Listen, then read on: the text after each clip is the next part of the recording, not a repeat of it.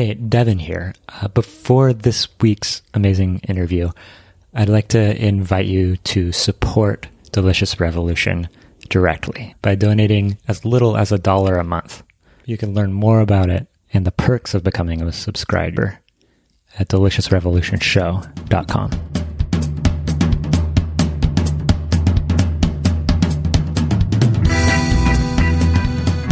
Jim Goodman, one of the things he says is they tell me I have to feed the world.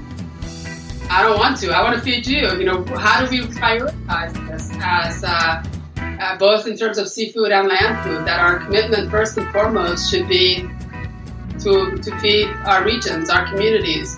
If anything is left over, throw it in the global commodities of scale but let's let's relocalize where our food needs to go. And that doesn't mean we need to be xenophobic about it. We're not suggesting, um, you know, drawing borders around our food. We're just suggesting those who live closest to most of the food we catch and raise and grow can't feed themselves anymore.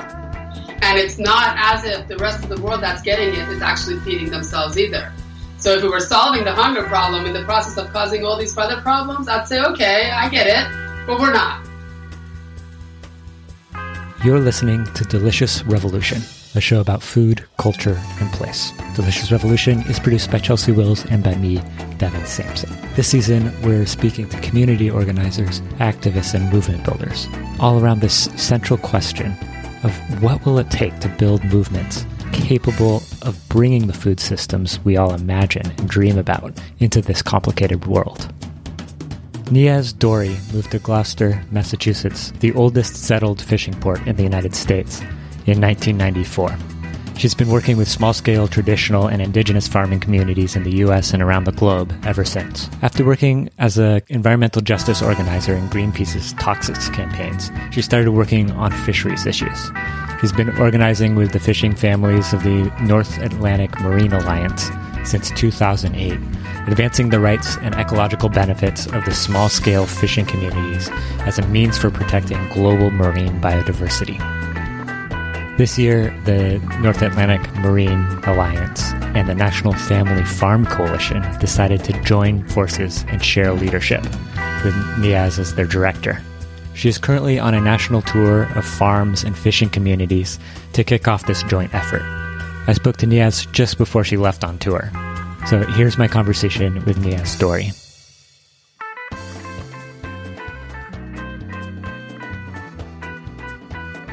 Welcome to Delicious Revolution, and thanks so much for making some time to talk to me. Thanks for having me. I know you're in the middle of that leadership transition and also getting ready for this tour. Uh, but I want to just start with your beginning working with fishing people and how that started for you my background is um, in community organizing and mostly around social, environmental, and economic justice issues. And I was working with Greenpeace on toxics issues uh, at the time when I was asked whether or not I would consider switching campaigns and work on fisheries issues.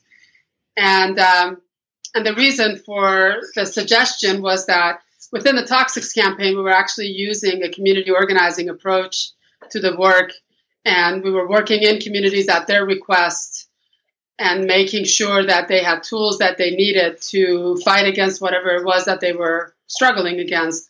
Toxic waste incinerator or and paper mill or uh, whatever it happened to be in that case. And because we were deeply rooted in, with the communities at their request that's a really important part of it um, the the work continued even without us being on the ground. And that was a really important part of it when you are actually winning your battles because of the strategies that you're employing. And uh, the organization kind of looked at the Toxics campaign's organizing model and the Ocean campaign and thought, what if we applied the same kind of a model to the Ocean's work?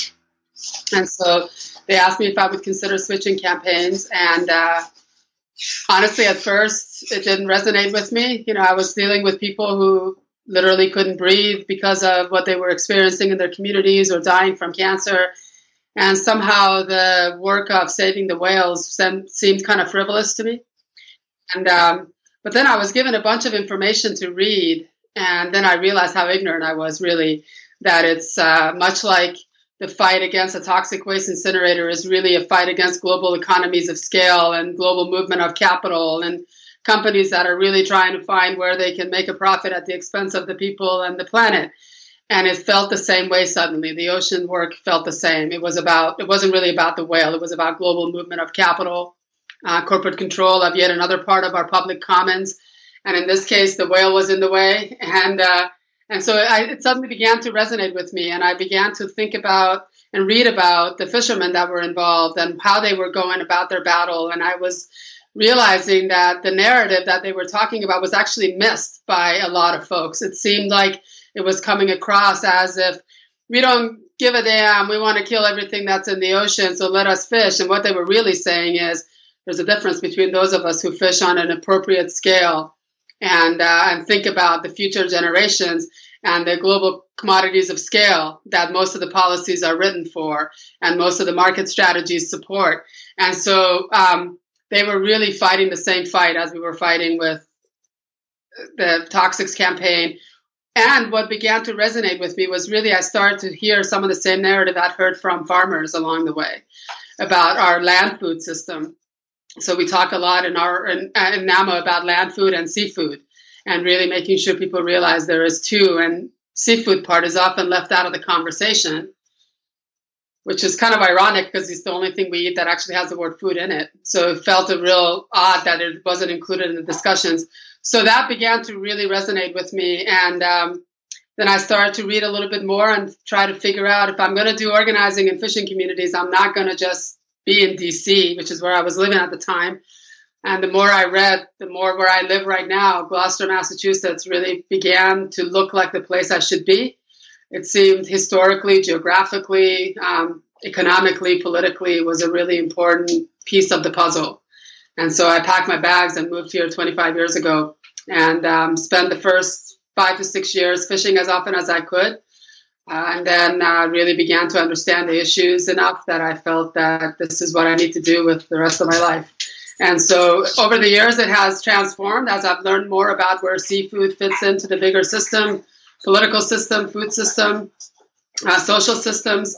Uh, really, the, it, it, has changed for me, but it still remains a pretty big core of uh, why I do this work. It's just the work really resonated with me.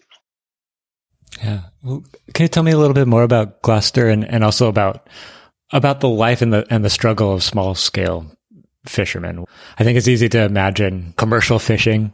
It's easy to imagine recreational fishing, but I, I just don't, I don't have a good sense of what the life of a small scale fisherman is. Yeah, a lot of people don't. You know, unlike farmers, we have less access to the visual. Unless you went on vacation somewhere into a coastal fishing community, you probably don't have any reason to know what that life looks like. And right. unfortunately, it's funny because as tourism, much like with farmland, as tourism has expanded into coastal communities, people come to see that life and then yet complain about the sound and the noise and the smell. So yeah, it's much like with farming, where people go to farmland and say, "What's the manure here for?" And so, um, uh, so a lot of people don't have that occasion. And so, for me, it was a learning curve. I was a vegetarian when I started to work on fisheries issues, so I didn't even have a sense of what I was talking about. Um, Gloucester itself, it's funny. Gloucester has a sign at the uh, what's called a rotary here, a traffic circle, as you enter the island, that says America's oldest fishing port.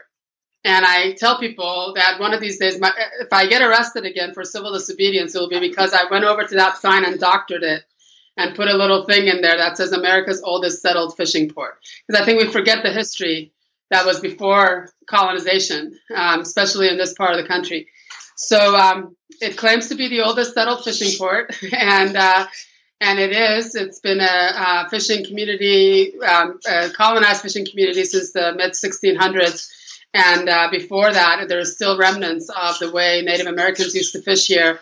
In fact, the board president for NAMA is a fifth generation fisherwoman in this case, and they fish the way the Native Americans used to fish with weir operations.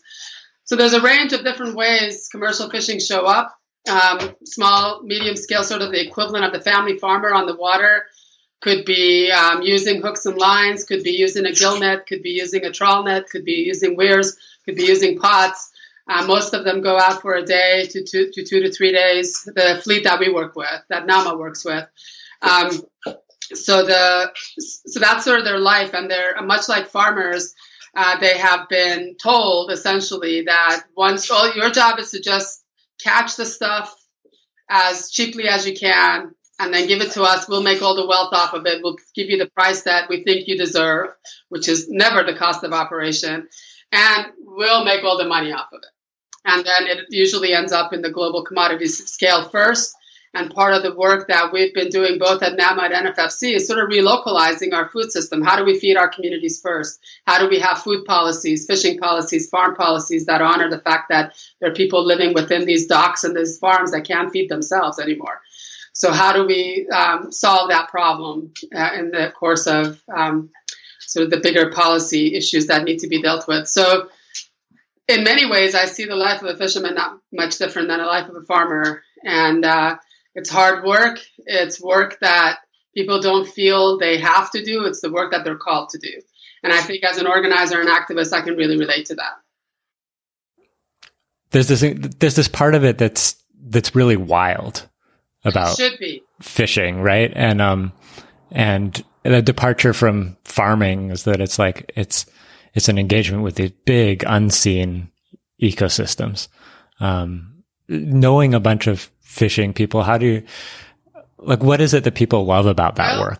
I think one of the things we often hear about, and I think one of the things that both frustrates fishermen and makes them really love what they do, fishermen and people and women, is that unpredictability, is the wildness of it. It's uh, it's the challenge of it, and I feel like in some ways, um, modern day agriculture tamed the land and tamed the animals, and we lost that sense of awe and uh, and sense of wilderness with the land, and we've created this monoculture approach to food production, whether it's through or so-called food production. It mostly ends up in what I call unidentified food objects, but there's uh, sure. you know the industrial system and in many ways, I often say I wish we'd never privatized land because that's what brought us really to where we are, where um, it, it, it made the value of land go away from us, from what it can provide to the money it, it really can earn. And so in many ways, the same bad approaches to land food and the privatization of land is what's happening on the water. And that's one of the things that fishermen are frustrated with most is that the rights to fish are being privatized, the rights to the bottom of the ocean are being privatized, and as a result, kind of beaten into submission in some ways, either through um, being leased for extractive purposes of oil and gas and minerals, or industrial scale aquaculture, which is really CAFOs on the water or industrial scale fishing operations.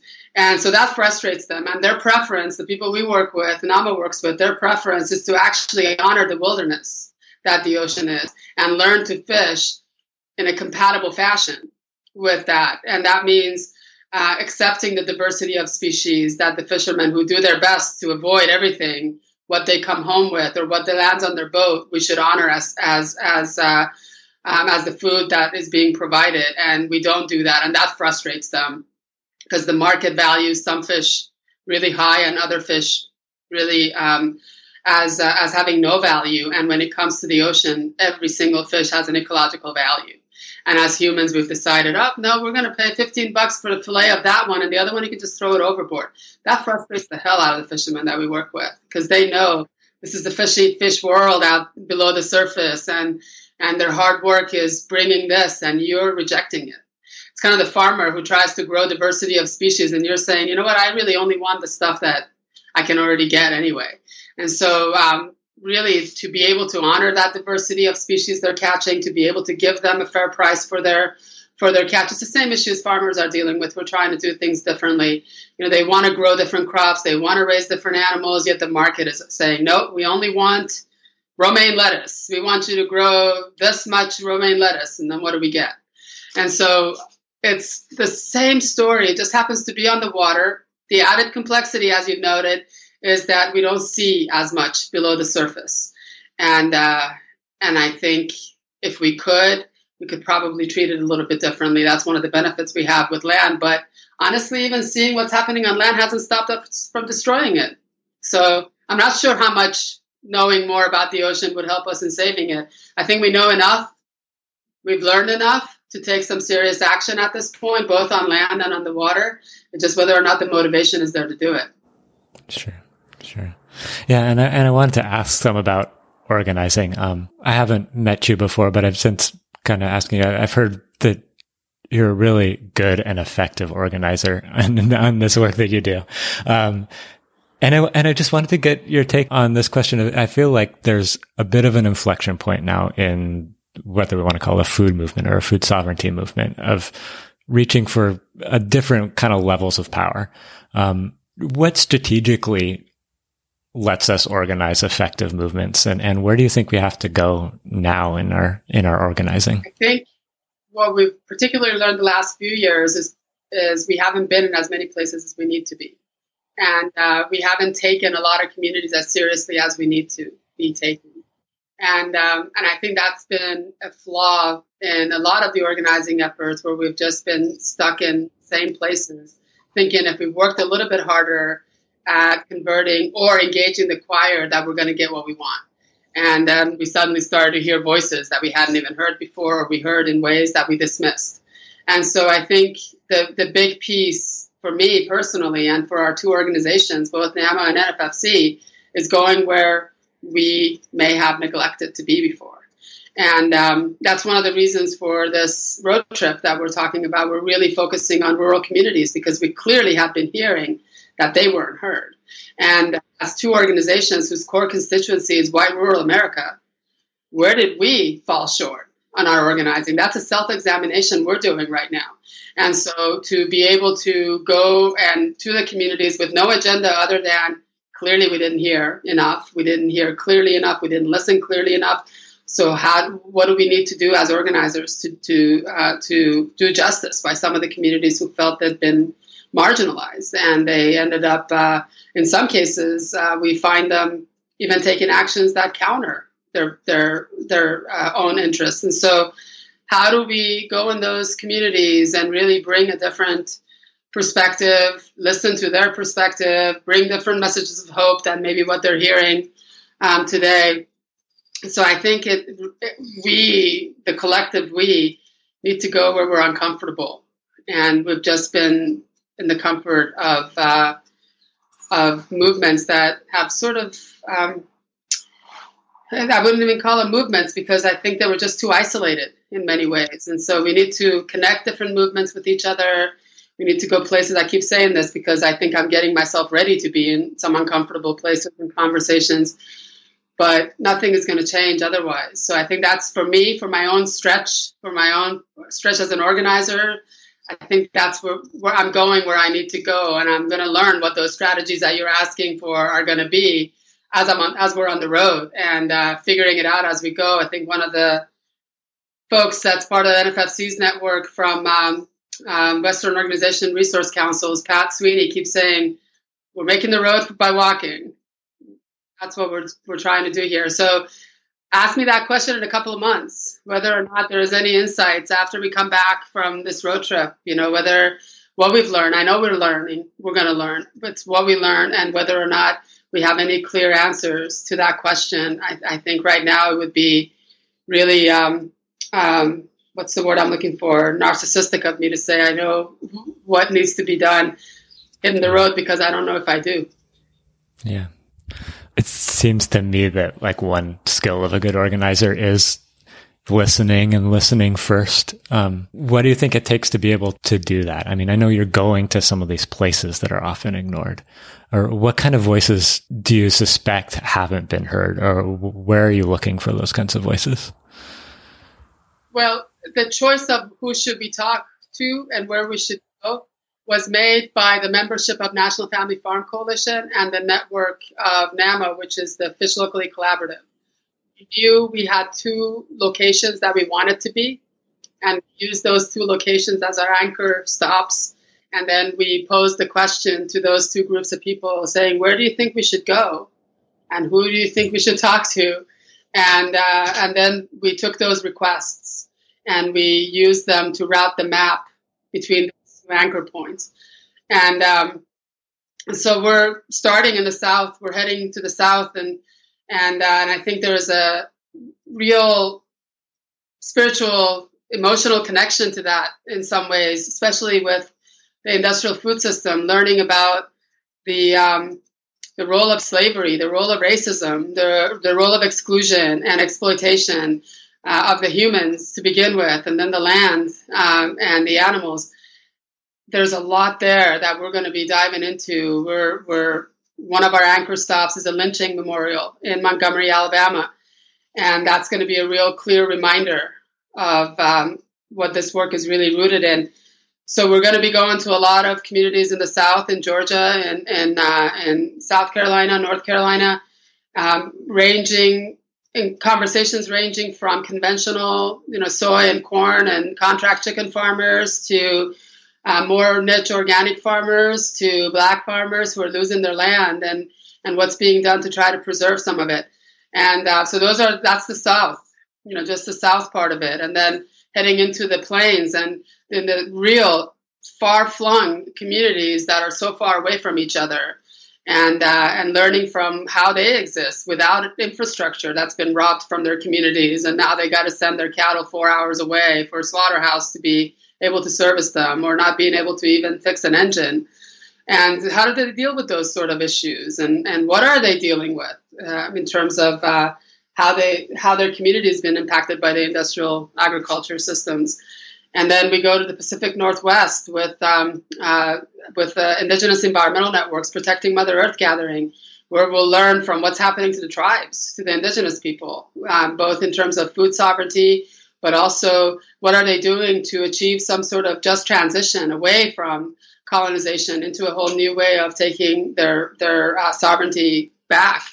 And so we'll see that and, and working, you know, listening to dairy farmers in the Midwest, the high rates of suicide amongst dairy farmers and, and the and the emotional issues that we often don't take into account when we talk about impacts of a bad food system. You know, when people talk about well, a food's a good food system, which is somewhat an academic term anyway, but let's just keep it. So a good food system means it makes us healthy. Well, a good food system might make you healthy who you're eating it, but what does that leave the, the health of the farmer and the fisherman who's struggling in the meanwhile and dealing with abuse and dealing with alcoholism or dealing with family falling apart and and like I said, suicide, uh, which is a which is increasing. So we're going to listen to all of this and hear all of this and see where what is it that we can do as NAMA and as as NFFC that can bring some some um, additional power, can help amplify their voice, can tell the narrative that they're talking about that's misheard.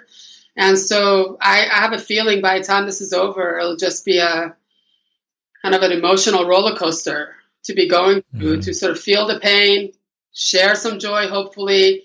One of the dairy farmers uh, was asking, well, you know, I'm sort of, and this was a really interesting phenomenon. As we were asking people, where do you want us to go? We really want to focus on being in rural communities most of the farmers and fishermen would write me back and say, I don't know if you want to come all the way out here. I don't know if you to come yeah. all the way out here, but you can come to my farm or you can come to our dock. Thinking we're renting an RV so we can come all the way out to you. And so even having that self value in what you do to think, you know, I don't know if you want to drive two hours to my farm. I'm actually wanting to come two hours to your farm because this is what my lesson's going to be here.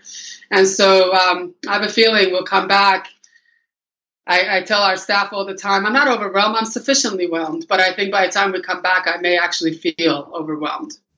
Yeah, yeah, totally.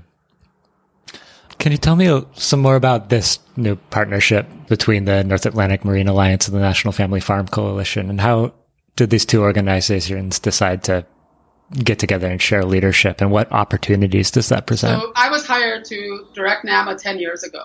And right. uh, one of the first decisions we made was to reframe the work of the organization through the food lens. we as I said earlier, we felt that it was a missing piece of the link, and uh, in many ways, the traditional marine conservation world was sort of stuck, you know, in, in the same old, same old way of approaching saving the fish, and um, and we felt that if our goal is saving the fish, and we kill them because our rationale is we got to feed people then we got to learn from what's happened to our land food and apply some of those lessons and take some of those warnings to heart. So, as one of the first steps in doing that, we became a member of the National Family Farm Coalition. We were one of the first, actually, maybe even the first non farm organization that became a member of NFFC.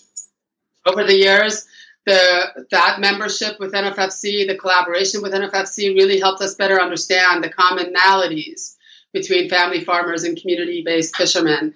Um, the small and mid-scale, sort of the farmer in the middle. We have a equivalent on the fishing side. You know, the small scale, the niche market, the industrial, the, the institutional market. And so we did that, and that really helped in terms of um, reframing how the food activists thought about fishing. And we made a great deal of gains on the fishing side. And um, about two and a half years ago, maybe three, unfortunately, um, NFFC's director, Kathy Ozer, uh, found out she had cancer. And uh, her health declined. At the time, I served on the board of uh, NFFC on the executive committee. And uh, so the executive committee and the staff, you know, we everybody stepped up to do what we could to support Kathy during her illness with the hope that she would return. Unfortunately, she didn't. And um, and a year ago, January, she passed away. And so we had this transition in place, um, looking for a new executive director and uh, also to put in place a system that helps the organization function while we look for a new director. And uh, in the midst of that, uh, in, in February, actually, um, suddenly somebody asked, why don't you guys share leadership? You know, the, your, your, you have such connection on when it comes to the core issues that you're dealing with and that your constituency is dealing with. And uh, you're about the same size organizations, the same kind of reach. And does that make any sense? And honestly, I, at first I thought, nope, that doesn't make sense to me because I, I, I've always been really conscious as we're a member of NFFC NAMA is, has been, and we work within other organizations and other movements that are dealing with farm family farmer issues and, and land food issues. I've always been very conscious of making sure the seafood part and the fisheries part is a complement to that work and strengthens that work, doesn't usurp it. And so I felt that I had this immediate reaction of I don't want people to think that we're somehow trying to take over the family farm movement or something. So that was my initial thought. Um, but then things changed. A couple, I just wrote a blog about this actually um, called Kathy Ozer's Hat.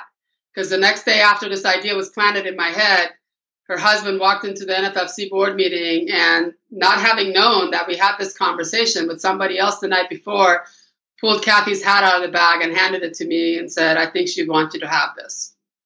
And so that makes me cry even thinking about it now. But that sort of set me off on a whole you know, a few weeks of soul searching, trying to figure out is this the right thing for me? Is this the right thing for National Family Farm Coalition? Is this the right thing for the Northwest Atlantic Marine Alliance? Is this the right thing for the movements that we're all inter- intertwined with? And ended up uh, sort of seeking some wisdom from a lot of people who have been my elders and my teachers and such for a couple of weeks. And then it began, the, the picture started to form in my mind and I could see it.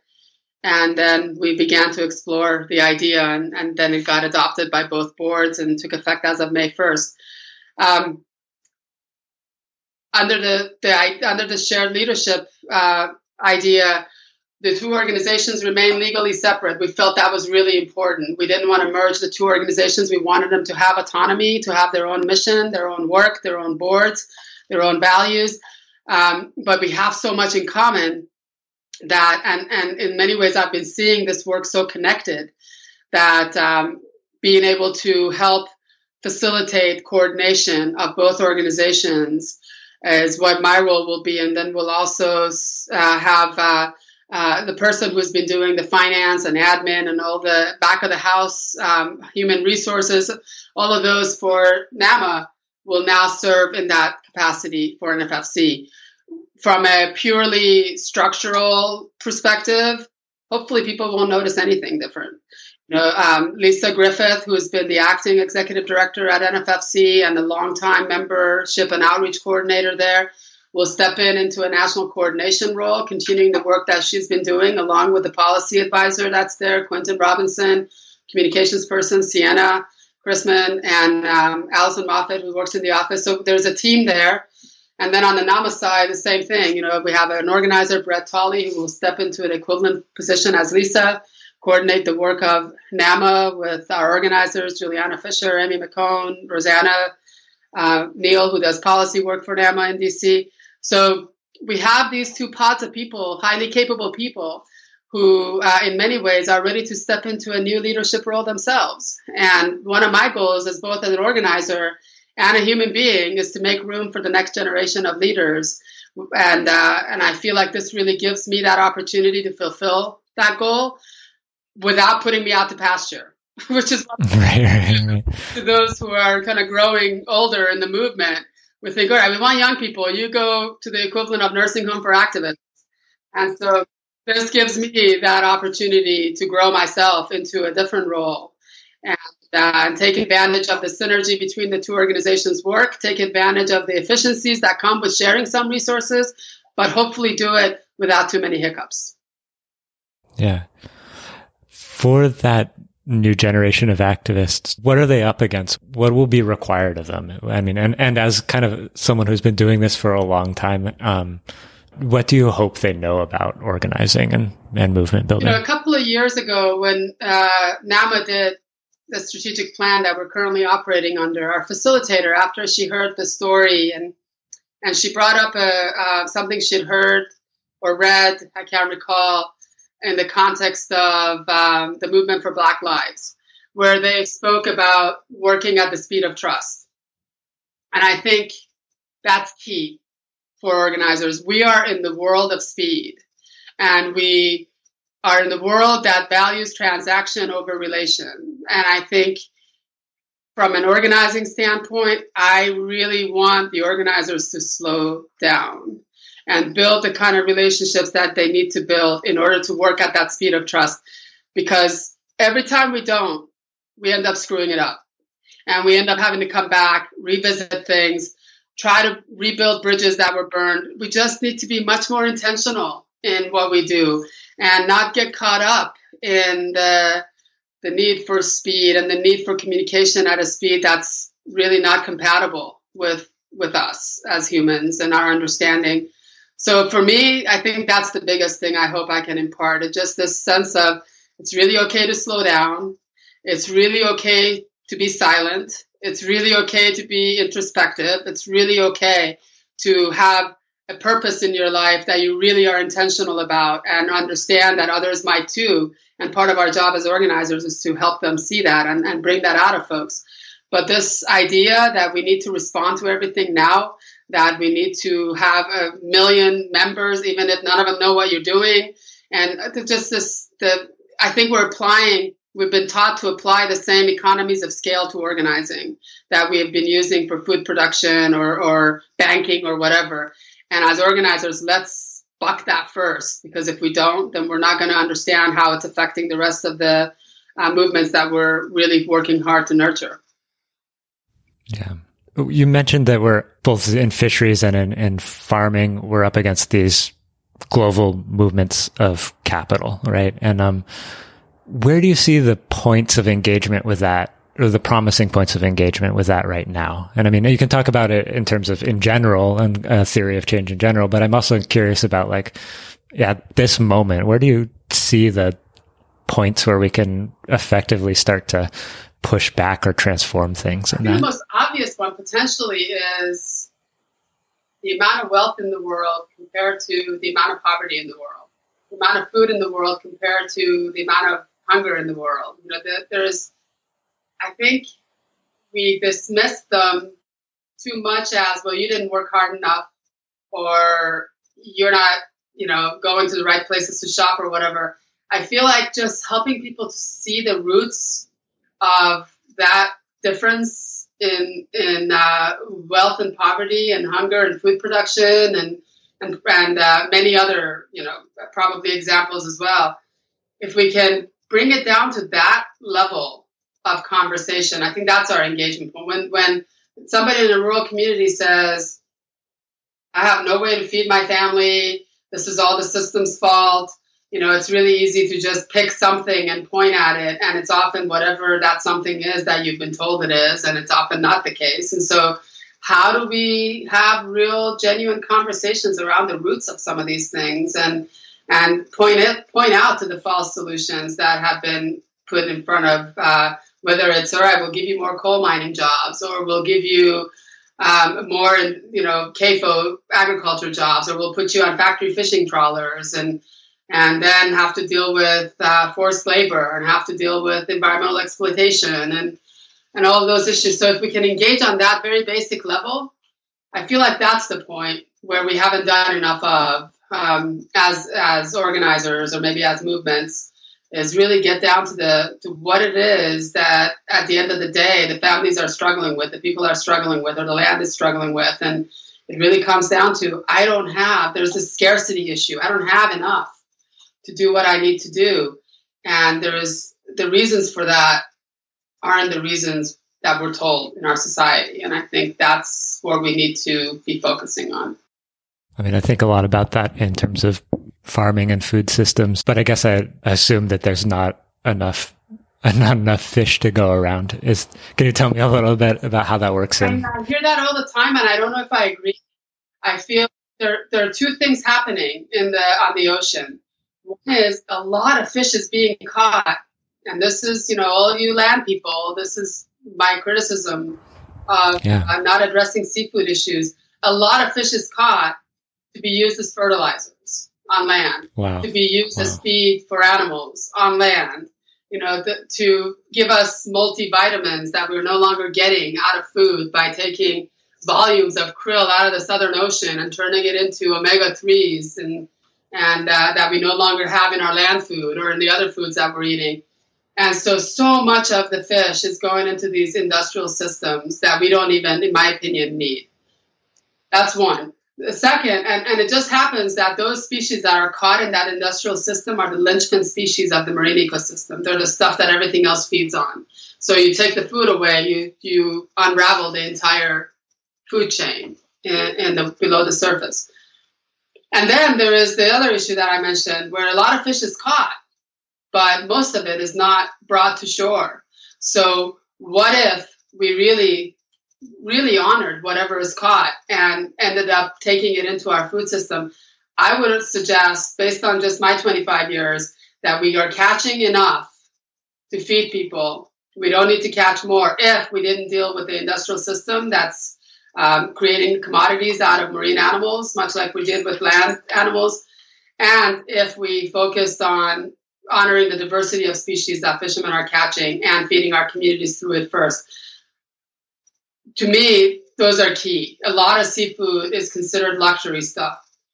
You know, the tuna that goes to Japan is probably one of the ones that we hear the most about, or lobsters, or whatever. And to a lot of these communities, even that is your basic sustenance. And so, how do we reframe our thinking around the ocean, not focus on the 12 popular species that everybody wants, and we fish them to the point where they don't have the ability to regenerate because everybody wants them and they're willing to pay a high price for them. And we're not honoring the other pieces that um, that are also coming to us. So how do we? We need to change that whole mentality around yeah. food, and we need to stop using the red, yellow, green lists and the certification systems because every time a fish is on a green list, it ends up on the red list two years later. Certification, you know, have become uh, essentially uh, uh, you you pay you play. You know if you can afford it much like the organic standard you can probably get certified um, as sustainable seafood. And so we need to just really bring back some some values to how we how we look at seafood. If you care about who raised and and took care of and then killed your pig well then care about who caught the cod and who caught the tuna. Those sort of elements have been removed from the seafood system they don't exist as much as we want to in the land food system either. But at least there has been some recognition. There are some folks who are actually acknowledging that a dead pig is not just a dead pig. It matters how it lived. It matters how it was cared for. It matters to our bodies. It matters to it. It matters to the land that it lived on. It matters to the farmer's psychology. And so, um, so we've at least acknowledged some of it, even if it's not widespread. On the ocean side, we've decided a dead fish is a dead fish. It doesn't matter who killed it. And so we really have to change that thinking.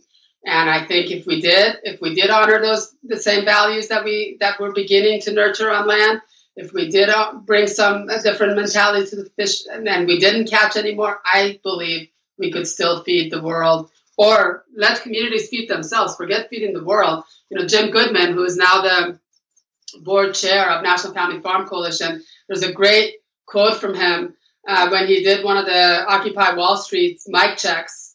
And one of the things he says is, they tell me I have to feed the world. I don't want to. I want to feed you. You know, how do we prioritize this as uh, uh, both in terms of seafood and land food? That our commitment, first and foremost, should be to to feed our regions, our communities. If anything is left over, throw it in the global commodities of scale. But let's let's relocalize where our food needs to go, and that doesn't mean we need to be xenophobic about it. We're not suggesting, um, you know, drawing borders around our food. We're just suggesting those who live closest to most of the food we catch and raise and grow can't feed themselves anymore. And it's not as if the rest of the world that's getting it is actually feeding themselves either. So if we were solving the hunger problem in the process of causing all these other problems, I'd say, okay, I get it, but we're not. you know, right. we're yeah. giving people food that shouldn't even be called food, non-fat milk that doesn't even have any values, you know, and, and not paying the producers a fair price. All these things are, to me, are, are common sense, but we're being told that there aren't. You know, some of these so-called solutions are called progress. Well, I guess my definition of progress would be different. Yeah, for sure. I guess that that phrase of feeding the world um, it's hard to disagree with, but it's also a clever trick to not talk about people. Absolutely. Absolutely. Just another soundbite people use to rationalize this, this the existing system. We got to feed people cheap food. Yeah, you've done it really well the last 50 years since the farm crisis. I see how people are getting really good food everywhere. right, right. Yeah.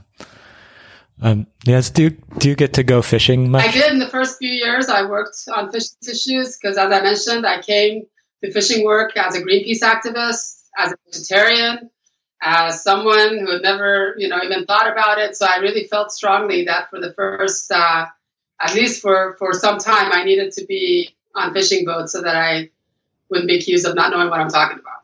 Which mm-hmm. I I don't, but you know, at least I know enough now to be able to make some educated um, remarks. But I can't do it anymore. I can't fish. I I honor the people who can deal with death. I'm not one of them. Right. Yeah, I can't yeah. handle it. I am uh, I am an emotional wreck when it's happening. Um, I do what I have to do. You know, I got to the point where most of the time when I was on a fishing boat, I was on the way back when they're dressing the fish and and filleting the fish or whatever else they have to do. I'm always behind the wheel, bringing the ship back, bringing the boat back. And, um, and that's fine. I can do that part. I can't do the other part. And so I feel like um, I saw enough, I learned enough to not need to be on the boat anymore.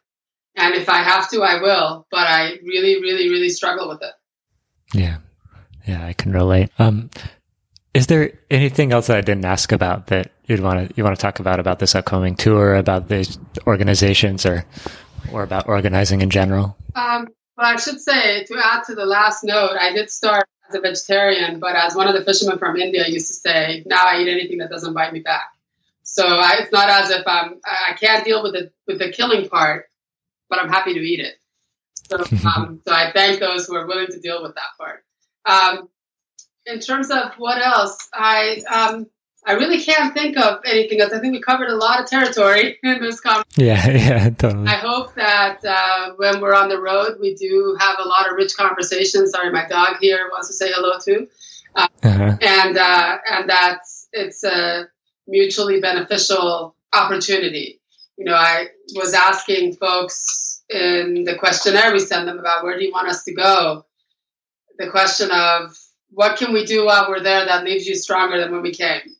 And so I'm hoping that we can do that. I am hoping that in addition to listening and sharing, that we can leave something behind the, in these communities that um, gives them a sense of strength that maybe they didn't have before. Absolutely. Well, wonderful, Niaz. Thank you so much for taking the time to to talk to me and um and yeah, our best with the tour. That's can't wait to see what comes of it. we'll make the road as we walk, right? We'll find out.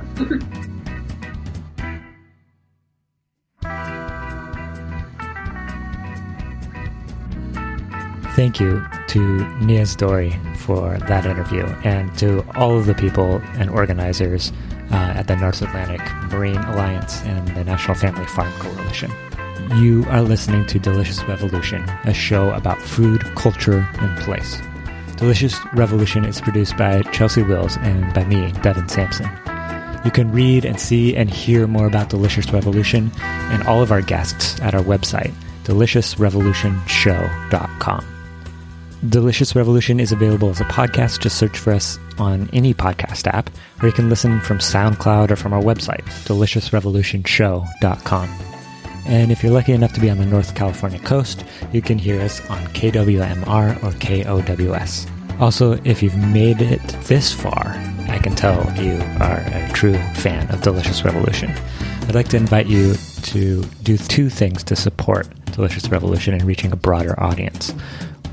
One is to rate and review us on iTunes or from the or from your podcast app. It helps us to be found by new listeners. The other is we've started a collection. We're inviting you to become a subscriber through our Patreon account, paying as little as a dollar a month to help offset the costs of producing Delicious Revolution. Find out more on our website, deliciousrevolutionshow.com.